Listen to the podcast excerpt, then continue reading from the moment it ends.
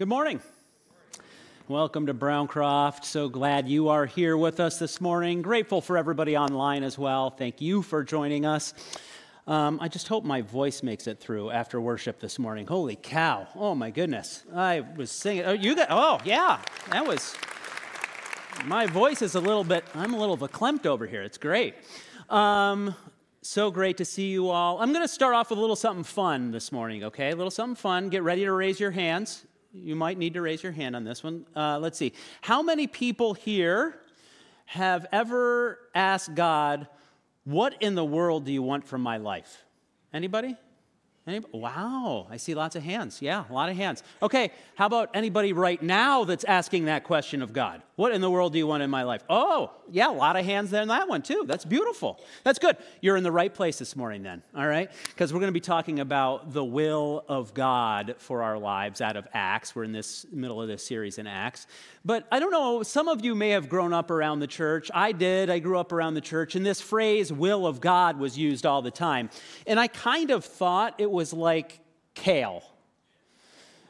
You know, it's good for you, but you really are not going to have a lot of fun. That was the way that I envisioned the will of God when I heard people talk about the will of God. Like, okay, fine, it's good for me, fine, I'll do it, but it's not going to be fun. What I've come to discover over time is that God's will is actually more like an adventure. Now, I don't mean, when I say adventure, I got to kind of qualify that a little bit. I don't mean like a video game adventure where you're nice and comfy sitting on the couch and you get to like turn it on and off anytime you want. What I mean, there's a lot of highs. There's a lot of lows. There's pain. There's talking with people that you don't want to talk to. There's learning to love people you don't want to learn to love. There's all sorts of places that you end up going that you never thought you would go. There's people that you interact with that you never thought you would interact with. And yet, in the middle of it all, available to us is a joy that we would never get to experience if we live life on our own terms.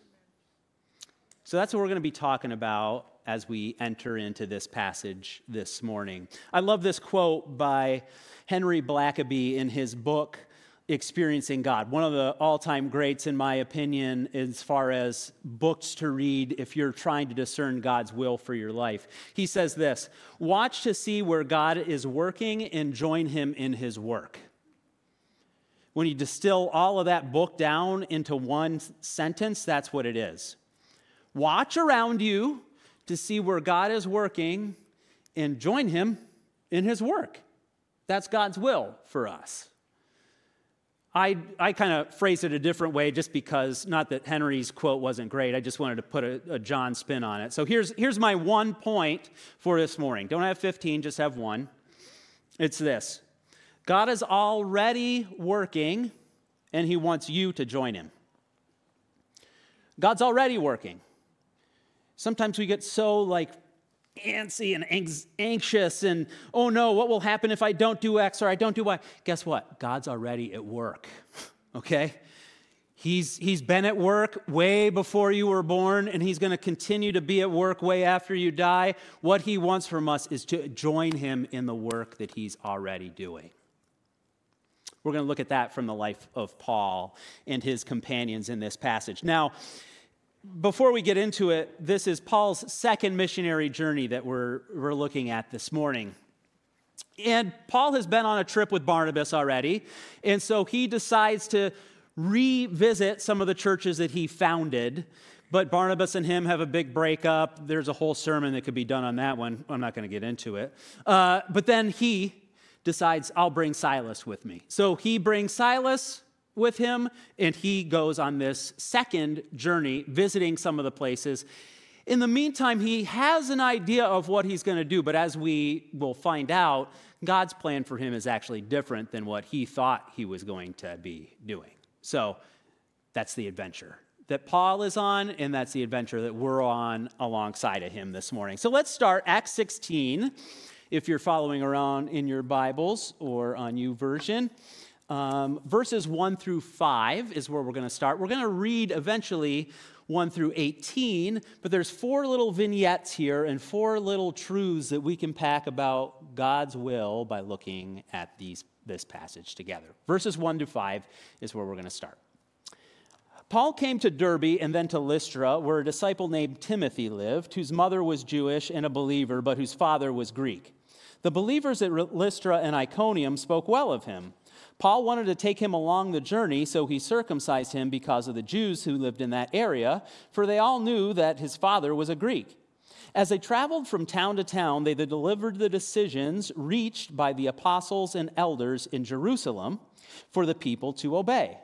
So the churches were strengthened in the faith and grew daily in numbers. Okay, we're going to discover that Luke uses a lot of people and places as he's describing things in the book of Acts. And if we don't know the places, it's difficult for us to kind of get a sense of it. So I have maps, because I'm a visual guy. So we're going to have maps this morning that we're going to look at together. And here is where Paul starts in Antioch. That's where he begins the journey, and he goes over here to Lystra, and this is one of the places that he's already been. When he was there with Barnabas, he had, I'm going to say the highest of highs and the lowest of lows kind of experience. They healed somebody. It was so amazing that the whole town wanted to worship him and Barnabas. They wouldn't let him, so they decided to stone Paul and Barnabas, or at least Paul, and left him for dead outside of the city gates. He comes back to life. Pretty amazing story. Paul, for some reason, decides I'm going to go back to that place. So there he is. There's Paul in Lystra, and the first thing he does as he's picking up for where God's at work is he goes, what's happening now at this place where I've been? And he notices God at work in the life of a young man named Timothy. He spots him, and he goes, whoa, God's at work in this kid's life. Now, here's the thing about Timothy. He has a Greek dad, and he has a Jewish mom. So he is Jewish by birth, but he also has this Greek influence. He probably has never had a man in his life who has taught him about the faith. His mom and grandmother, we find out in 2 Timothy, are wonderful, faith-filled women. It's amazing to have faith-filled women in your life, but Timothy may not have ever had a man just come alongside him in his faith before. And Paul shows up, and he sees God at work. Now, he probably is observing Timothy over a long period of time here, because Paul has to build trust with Timothy, and Timothy has to prove that he's teachable. And how do I know that? Well, because the middle of this passage that we just read, it says, Paul circumcised Timothy and brings him along the journey with him. Okay, let's call this out. If I was Timothy in this moment, I think I'm referring back to what Paul just went through with this council that Rob talked about last week. He talked about this council, and he says, if you're Gentile, you don't need to be circumcised. That's okay. That's cool. I would be saying, Paul, are you sure that you need to do this? Because I really don't want to do this. And Paul's like, trust me. And why? It's not because he needs to be a Christian here. It's because he's trying to prepare someone for ministry to a people that he doesn't want the message to get all confused. And so he's like, I don't want to worry about a different message. Do this, and that way we'll be able just to make Jesus the main focus of our time together. So Paul needs to build trust. Mentors need to build trust. And the people who are learning underneath a mentor need to be teachable. If I were to ask me, sometimes people ask me within the church, I'll get in conversations, and people will ask me, John, what do you think the biggest opportunity for Browncroft is? It might not exactly say it in that way, but one way or another. I would say this passage right here that we're looking at this morning.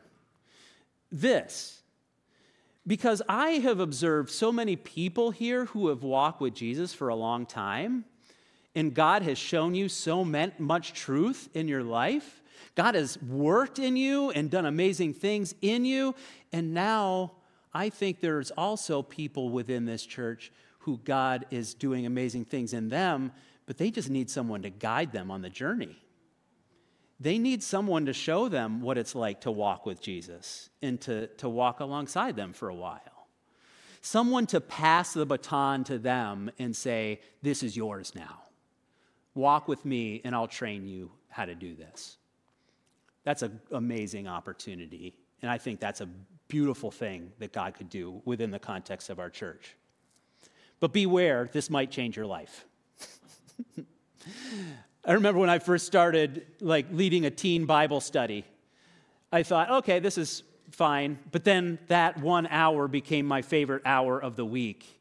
And then I thought, well, maybe this ministry thing isn't as bad as I thought it was. Maybe I'll give this 2 years.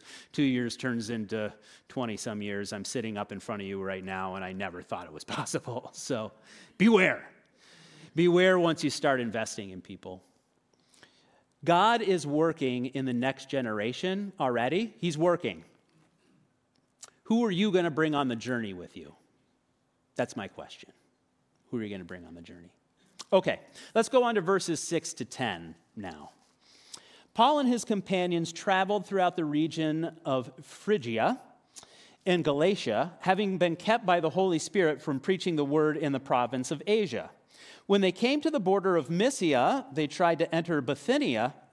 All these places, I'm doing pretty good pronouncing them, by the way.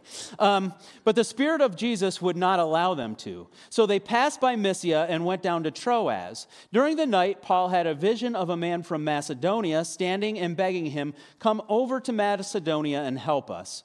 After Paul had seen the vision, we got ready at once to leave for Macedonia, concluding that God had called us to preach the gospel to them. Okay, this begs another map. All right, because there's so many words in there. It's like we went from Wegmans to Walmart to Aldi's to Tops to whatever. Here, let's look at a map again, just so we get what we're talking about here. So they start off in Lystra, and Paul's probably intending to go to Ephesus at this point. So he's probably thinking, I'm going to go down to Asia. That's where Ephesus is. He's probably thinking that's a major city, but the Spirit of God blocks him. Now, we don't know why or how. That's a mystery, but I kind of like that, actually, because the Spirit of God can block us any number of ways. Circumstances, illnesses, people that we come in contact with that are like, no, you can't do this. And sometimes the Spirit blots us. He can use many different ways. But then he says, okay, Paul being hard-headed says, well, I'll go north. If I can't go south, I'll go north. I'll go to Bithynia, which is to the north. And the Spirit, again, blocks him from going there. Anybody ever been blocked from doing something that you felt like you were planning on doing before? Yeah, I see some nods. And sometimes that block is actually a gift from God to us. It's important to sit in that. And so Paul then goes from there, well, where, God, are you asking me to go? And Troas is the place that he ends up going. Now, we might not understand from our perspective. We don't have maps in our minds, but Troas is at the far end of the Jewish world, the Eastern civilization. It's last stop before Europe. So he is going to Troas. I discovered this. It's like 450 miles from Lystra to Troas. Now imagine walking from here to Portland, Maine. That's the distance it is from Lystra to Troas.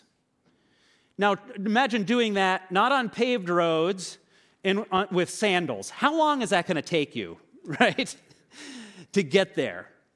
And the entire way, you got to think what's going on inside of Paul's mind at this point. God, why did you block me? I don't get it. What do you have next? It doesn't make any sense. I was going to Ephesus. That's a good place to do ministry.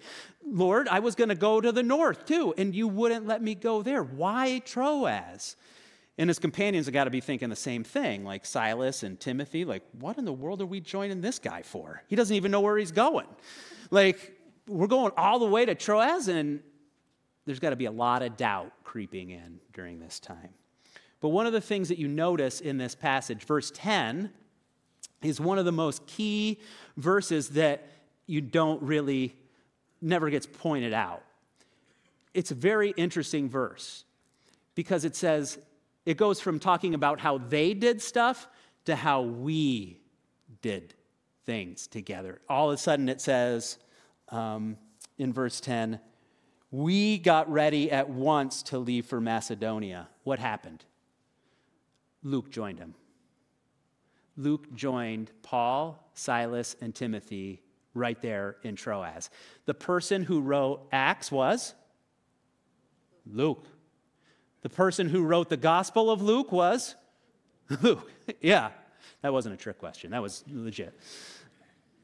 He would not have joined them if they didn't go to Troas. Probably he was serving as Paul's physician at this point because Luke was a physician. So he's probably serving as Luke's physician and joining them on this trip. Amazing, God showed up. You know, sometimes God calls us to places. God's already working in places, and he wants us to go to a place where he's already working. Sometimes that's a different continent. Sometimes that's across our yard. I was reviewing this sermon in my mind all week because that's one of the hazards of being a pastor is you got to preach it after you live it, right? And so I'm thinking about these things, and I'm power washing my garage on Friday because it's that seasonal thing of getting all the salt out of my garage. It feels very cathartic for me, all the salt buildup and everything. It's I hope that spring will get here if I power wash my garage. So I do. I power wash the whole thing out. And I was doing that. It's a rite of passage. And then as I was power washing, debris all over my bald head and stuff like that, I noticed that my neighbor just got home.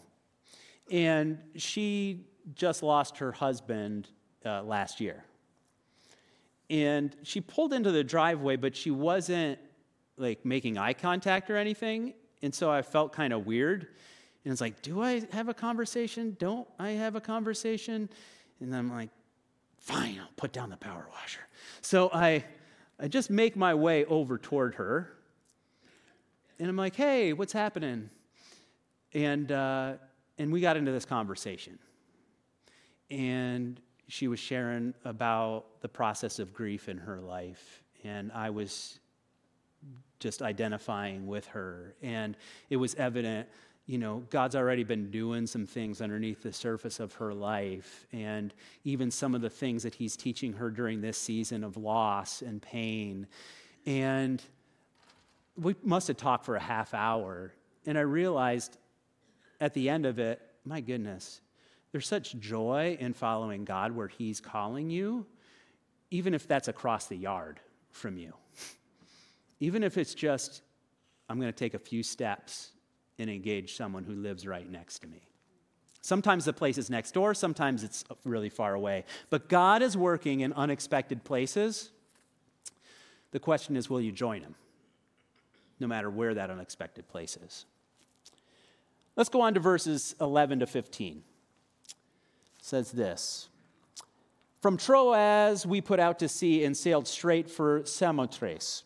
And the next day we went to Neapolis. From there, we traveled to Philippi, a Roman colony and the leading city of that district of Macedonia, and we stayed there several days.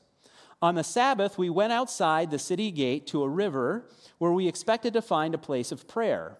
We sat down and began to speak to the women who had gathered there. One of those listening was a woman from the city of Thyatira named Lydia, a dealer in purple cloth. She was a worshiper of God. The Lord opened her heart to respond to Paul's message. When she and the members of her household were baptized, she invited us to her home. If you consider me a believer in the Lord, she said, come and stay at my house, and she persuaded us. Okay, one more map for you over here. Let's look at where they went. So they went from Troas to Samothrace, which is this island there, and then they went to Philippi, just a 2-day journey across the Aegean Sea. And the gospel now is going from the Middle East all the way to Europe for the first time.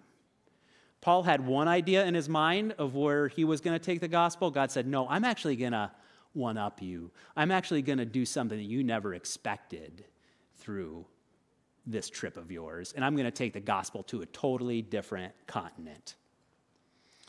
So while they're there, Paul's initial thing that he always did when he's on these missionary journeys is he goes to the synagogue. You notice that Paul doesn't go to the synagogue in this passage. Why? That's because in order, according to Jewish law, you had to have 10 Jewish men in the city in order for there to be a synagogue. If there were less than 10, you couldn't have a synagogue. So what this is telling us about the city of Philippi is there are less than 10 Jewish men in this whole city.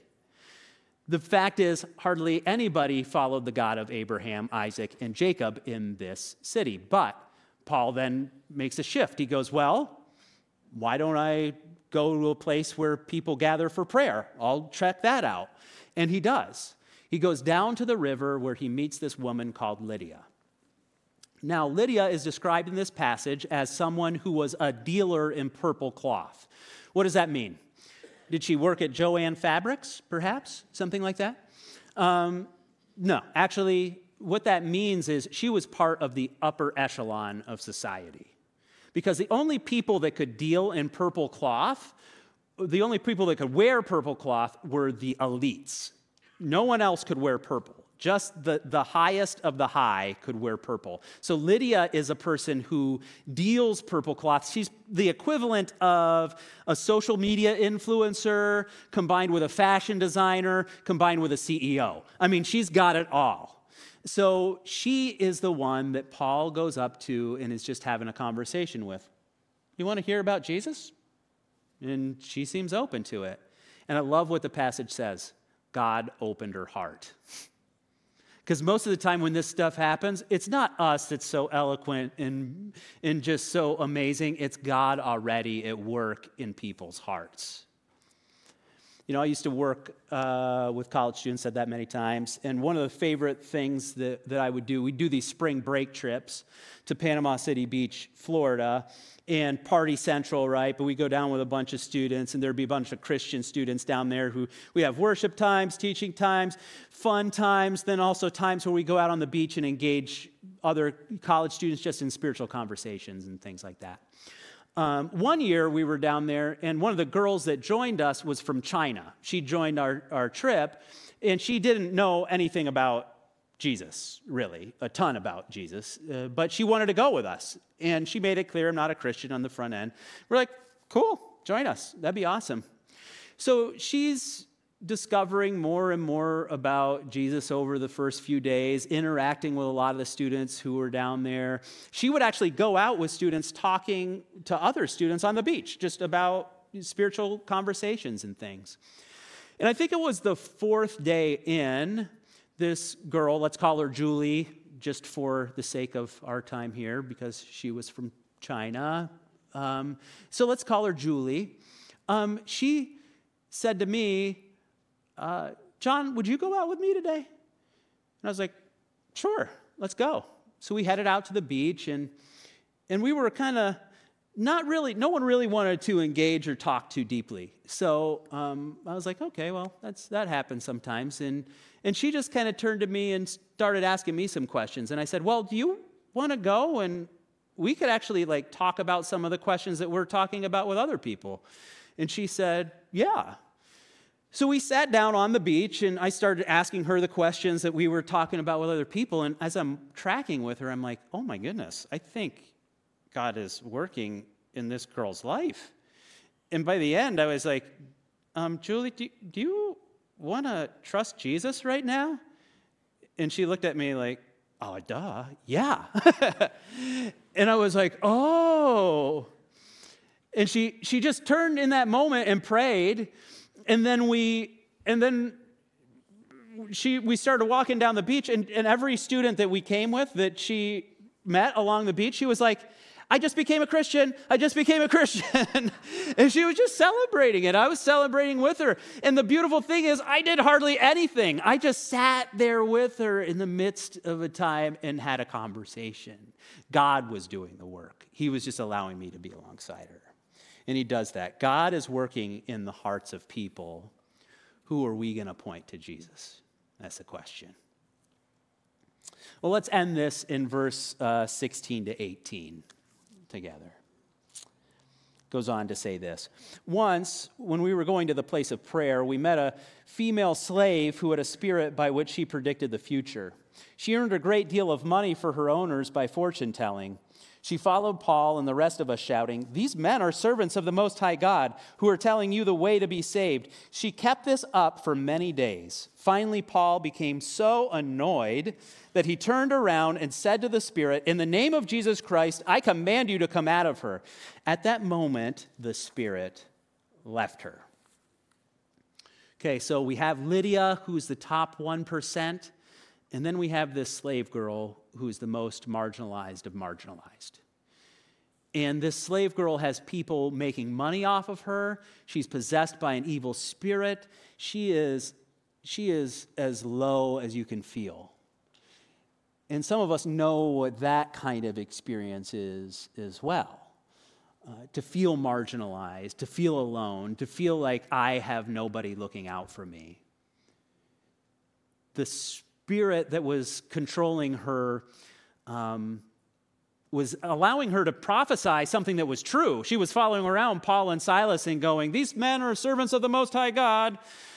But she was doing it over and over and over again. Finally, Paul just gets so annoyed. I love that the passage is so clear for us. I don't know what he got annoyed at. We aren't told. I think he was probably just annoyed that she just kept on following him around, but is probably also annoyed that this woman, this young girl, was so abused as well and was just absolutely taken advantage of. And seeing that day after day after day, he commanded the evil spirit to leave her, and it left. So there's people, even in our lives, as we think, this girl, just like Lydia, ends up becoming part of the Philippian church.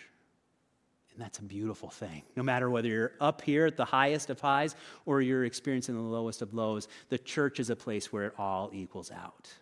We're all part of this together. So, God is working in the margins. Will you help set people free? That's another question.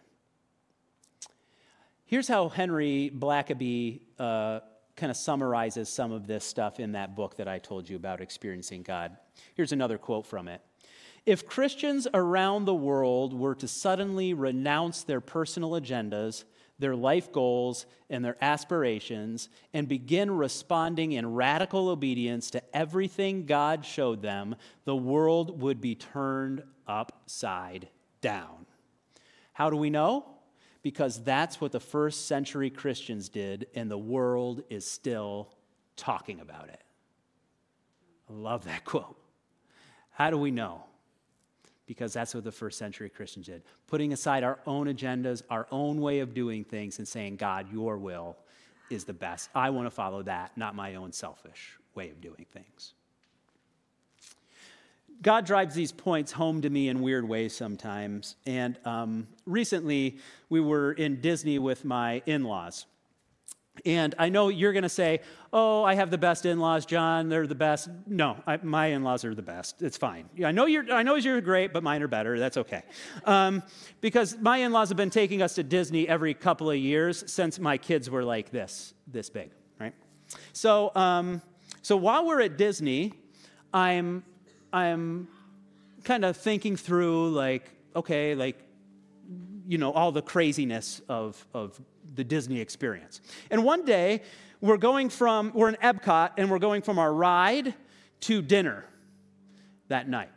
So, and dinner is a mile away from the ride that we're going to. So I'm in Disney going like this, the speed walk, but behind everybody, and there's traffic jams. I like to imagine that I'm a Buffalo Bills running back in these moments and dodging and dipping and dodging everybody. And we get caught somewhere between Canada and England in Epcot. We get caught, and we're behind this dad and his son. And I can't get around them because everything's narrowed, but I pick up this conversation that's happening. And the first words that I hear are from the son. And the son says, "Dad, you don't have to cry." And I'm like, all of a sudden my ears are tuning in. And the dad says, "Oh, bud, it's okay. I'm just sad that it's over." And I thought, oh. So now I'm beside them as I'm walking, and I'm kind of like trying not to be too obvious, but I'm listening in. No, trying not to be the weirdo, but I am a weirdo. So I'm sitting, I'm kind of next to them at this point. And then the dad goes, and then the son goes, "But Dad, you still don't have to cry." And he's trying to comfort his dad, right? He's maybe 6. His dad's like mid-30s, cool guy. And the dad just says to him, "I know, bud, but I just love spending time with you, and it just is so sad that it's over." And the conversation between those two kept on going. And part of me was like, I was in front of them by this point, and I was like, do I turn around? Do I talk? Don't I? But it felt like such a sacred moment that these two were sharing. I didn't want to interrupt it, but part of me did, because part of me wanted to say, like, to the son, you got a great dad. He loves you. And you don't get it yet, but someday you will. Someday you will. And I wanted to turn to the dad, and I wanted to say to him, yeah, it does go by quick. I was there, you know, my kids, one's in college now, one's a junior, and it went by really, really fast. Cherish every moment together that you have. I couldn't help but think that's God's heart for us, though. God isn't so much concerned about the destination with each of us. Sometimes in our society, we're really concerned about the destination. He's concerned about the journey and who we're with. He wants more than anything us to be with him, by his side. That's what he wants from us. That's the heart of a perfect heavenly Father. That's God's will for you, for me, that we be alongside of him. So let me just review those 4 questions today, and then we're going to respond in a time of worship. And you can do whatever, like, respond in whatever way you want. You could sit and just be with God in this moment. Maybe you'll want to join along in song. It's up to you, whatever God is leading you to in this moment. But I want to return to those 4 questions that we looked at today. God is working. He's inviting you to join him. God's working in the next generation. Who are you bringing along in the journey? God's working in unexpected places. Where will you go? God's working in the hearts of people. Who will you point to? Jesus. And God is working in the margins. Who can you help set free? Might not be all of those. It's probably not all of those. Could be just one. But I pray that this week our hearts would be attuned to God and his work in our lives. Where is it, God, that you have for me? What is it that you are calling me into? Let me just pray for us real quick. Lord, I thank you that you are a good, gracious, heavenly Father, that your will for us is to spend time with you, to be transformed by you, Lord, and that would impact the lives of those around us. So, Lord, in these moments, would you be speaking to us? Would we be attentive to your voice? Would you be leading us even as we seek you? And I pray in your name.